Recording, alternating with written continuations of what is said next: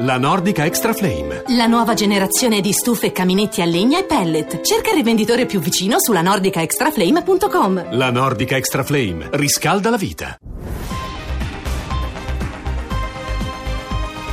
6 su Radio 1.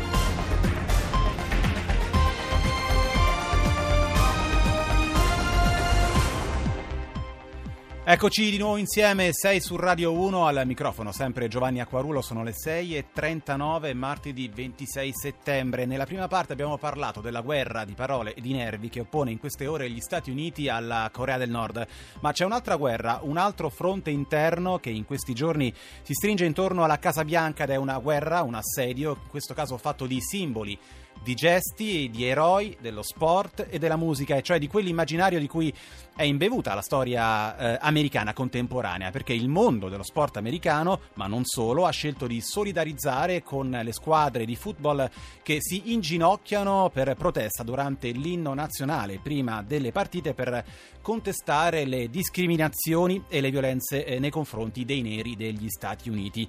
Una storia che viene da lontano e che dal football sta coinvolgendo anche il basket e il baseball, eh, con star del calibro di Stephen Curry e LeBron James, e che dopo la eh, furiosa reazione di Trump, che non ha risparmiato insulti contro i protagonisti della protesta, ora ha contagiato anche protagonisti della musica pop e rock, come Pharrell Williams, come Stevie Wonder e come Eddie Vedder dei Pearl Jam. Oggi noi ne parliamo con il nostro Francesco Repice, che è collegato con noi al telefono. Buongiorno Francesco. Buongiorno, buongiorno a voi tutti. E con Sara Simeoni, campionessa olimpica di salto in alto alle Olimpiadi di Mosca del 1980, quelle del boicottaggio eh, eh, americano contro l'Unione Sovietica. Buongiorno, Simeoni. Buongiorno, buongiorno. Parto da lei Simeoni, non è la prima volta che la politica in qualche modo entra negli stadi o che i campioni dello sport, penso ad esempio al pugno nero guantato di Tommy Smith alle Olimpiadi di Città del Messico del 1968, che la politica... Eh, prende posizione, eh, eh, che lo sport, scusate, prende posizione sui temi della politica. Lei cosa si ricorda di quelle Olimpiadi, diciamo così, dimezzate, di quel mondo in cui le contrapposizioni ideologiche potevano portare anche a sabotare i giochi olimpici?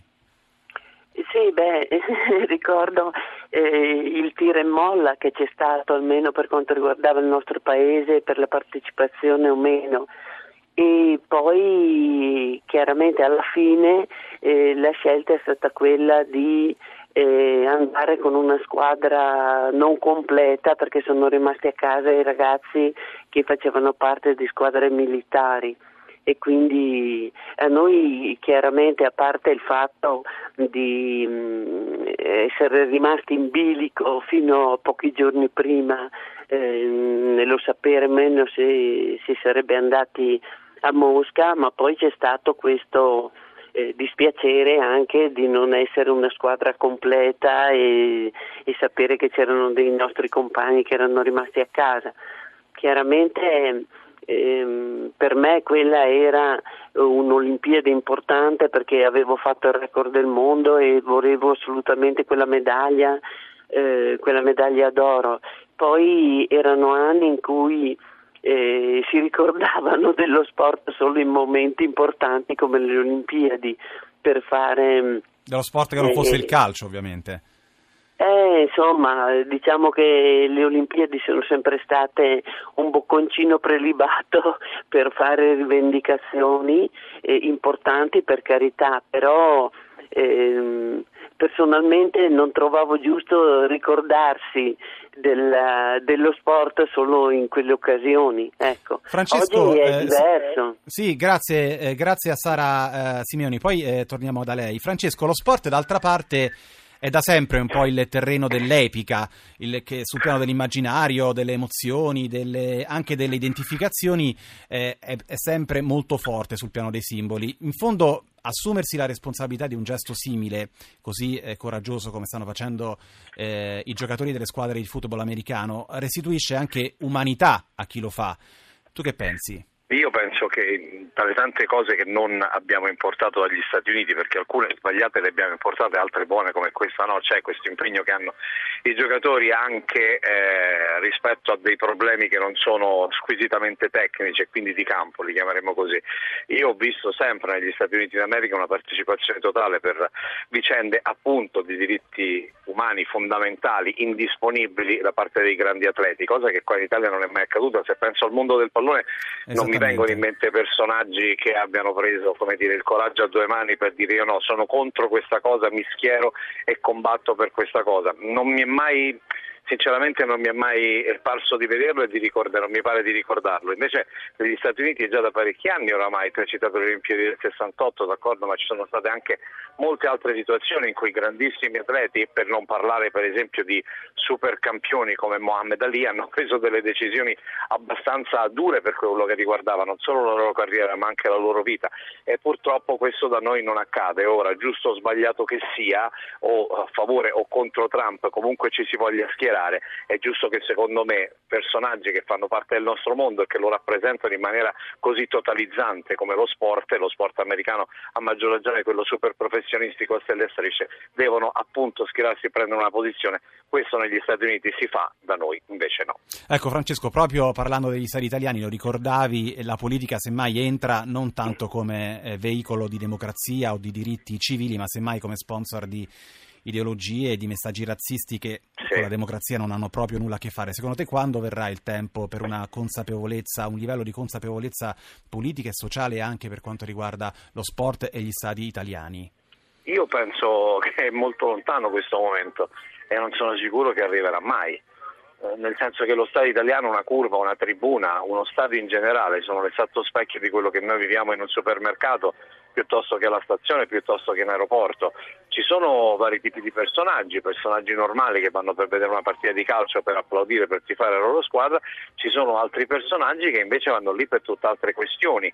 Anche lì ci si schiera in maniera sbagliata, ma non per dare un colore eh, assolutamente a quello che è il, il motivo del comportamento, ma semplicemente perché si sono adottati dei, degli atteggiamenti appunto che vanno ben al di là di quello che poi è il codice no? e quindi il comportamento regolare che deve avere una persona anche quando prende una posizione politica. Ululare contro una persona che ha un colore eh, di pelle diverso dal tuo o comunque manifestare con dei simboli che purtroppo hanno, hanno significato per la nostra civiltà non più tardi di 70-80 anni or sono delle autentiche, delle autentiche disgrazie sotto tutti i punti di vista è un'abitudine che ormai qualcuno ha preso nelle nostre curve, se non addirittura di peggio, e, quindi non credo che, che, da qui a poco tempo il problema si risolverà. Una curva, uno stadio, una tribuna sono lo specchio della società italiana, anche lì si vede chi, chi siamo e che cosa facciamo e che cosa pensiamo. Grazie allora Francesco, tu sei in viaggio? Sì, sono in aereo, proprio in aereo sto andando ad, ad, a Baku perché domani sera c'è una partita di Coppa dei Campioni importante che verrà impegnata la Roma di Eusebio Di Francesco Abbato contro il Caparà. Allora, insomma, ti ascolteremo su Radio Rai 1. A voi, buongiorno. Grazie. Simeoni, eh, torno da lei perché il 66% degli americani eh, sembrerebbe essere d'accordo con eh, i suoi eroi dello sport, almeno secondo i dati diffusi dalla CBS. Si dice sempre che mettersi contro il mondo dello sport o della musica significa per un, un politico quasi firmare la propria eh, fine politica, appunto. Lei è d'accordo?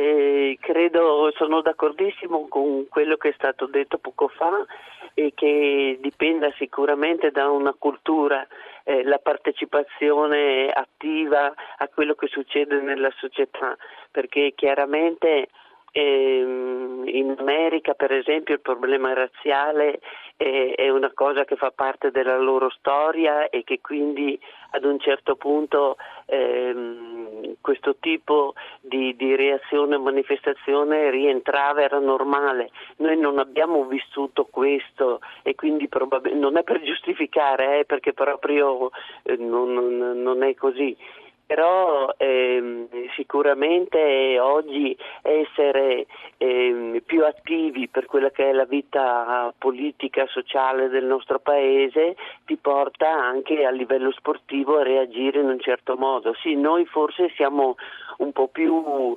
ehm, guardiamo più alla convenienza forse, non lo so. Più che al manifestare per un qualche cosa di... Che a metterci la faccia e assumersi le proprie Sì, responsabilità. Sì, sì. D'accordo, allora grazie a Sara Simeoni, grazie per essere stata con noi e le auguro buona giornata anche a lei. Grazie anche a voi, arrivederci. 6 su Radio 1. In chiusura di questa seconda parte di 6 su Radio 1 parliamo invece di un caso di cronaca che ci riporta a discutere delle modalità con cui in Italia avviene la selezione pubblica dei docenti e dei ricercatori nelle nostre università. Lo facciamo perché un'inchiesta della Procura di Firenze ha portato ieri infatti all'arresto di 7 professori a 22 sospensioni e a un totale di 59 indagati. Al centro delle indagini ci sarebbe una lista concordata tra diversi gruppi di pressione, chiamiamoli così, cordate di docenti, di filiere interne agli Atenei per spartirsi le cattedre universitarie di diritto tributario. Ne parliamo stamattina con la ministra dell'istruzione, dell'università e della ricerca, Valeria Fedeli. Buongiorno e grazie per essere di nuovo qui con noi. Buongiorno a voi.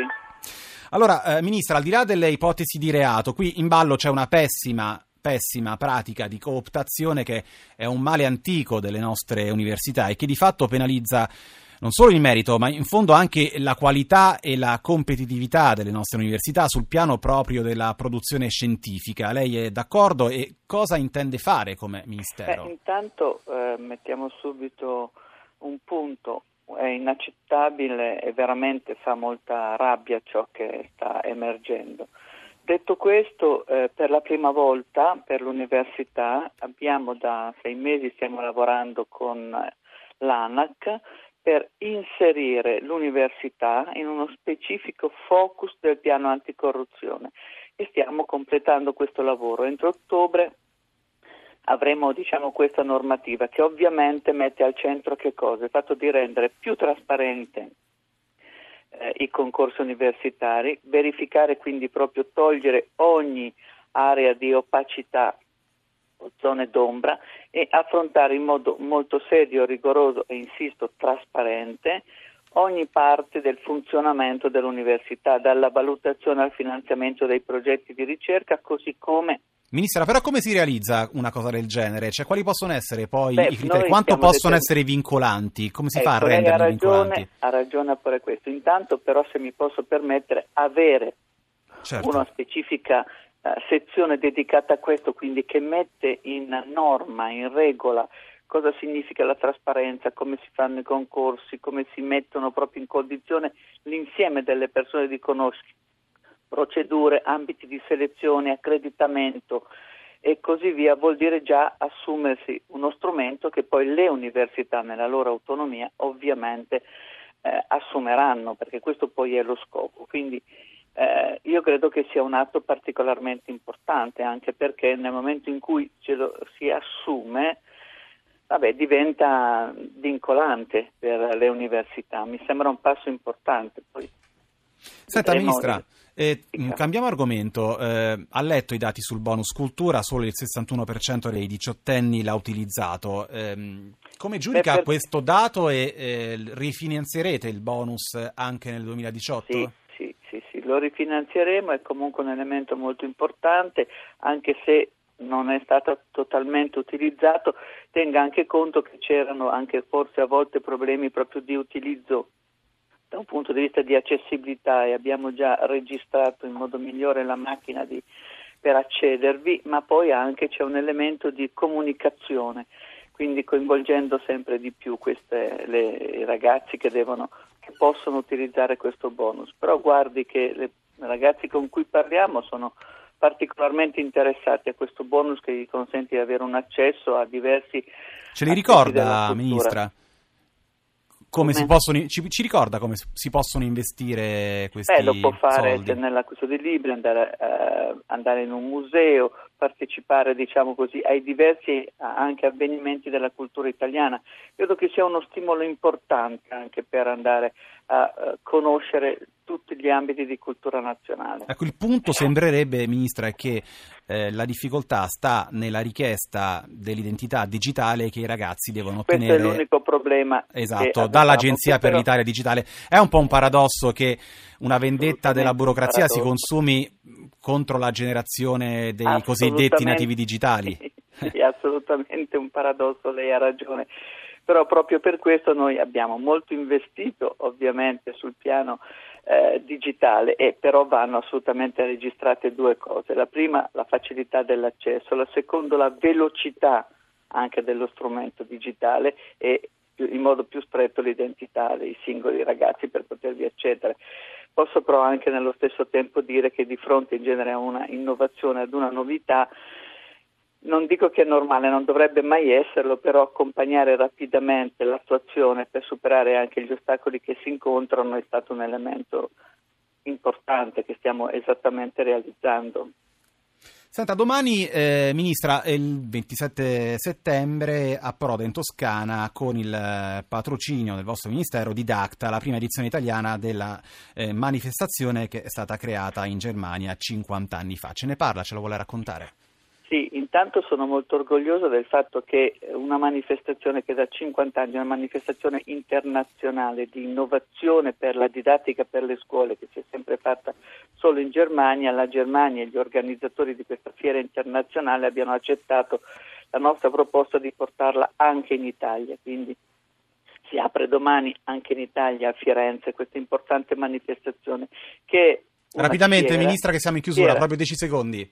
Ra- è una fiera che mette in condizione anche le imprese italiane, i docenti, i presidi, tutto il mondo della scuola di conoscere le innovazioni di contenuto didattico che si possono fare attraverso l'era del digitale. D'accordo, allora grazie alla ministra Valeria Fedeli, grazie per essere stata con noi, buona giornata. Grazie, arrivederci. Siamo in chiusura, vi ricordiamo la nostra squadra in regia Mauro Convertito, in redazione Francesca Alibrandi, Cristina Pini, Maria Grazia Santo e Claudio Urbani. Ora c'è il giornale Radio delle 8 condotto da Luana Cremasco, da Giovanni Acquarulo. L'augurio di una buona giornata. A domani.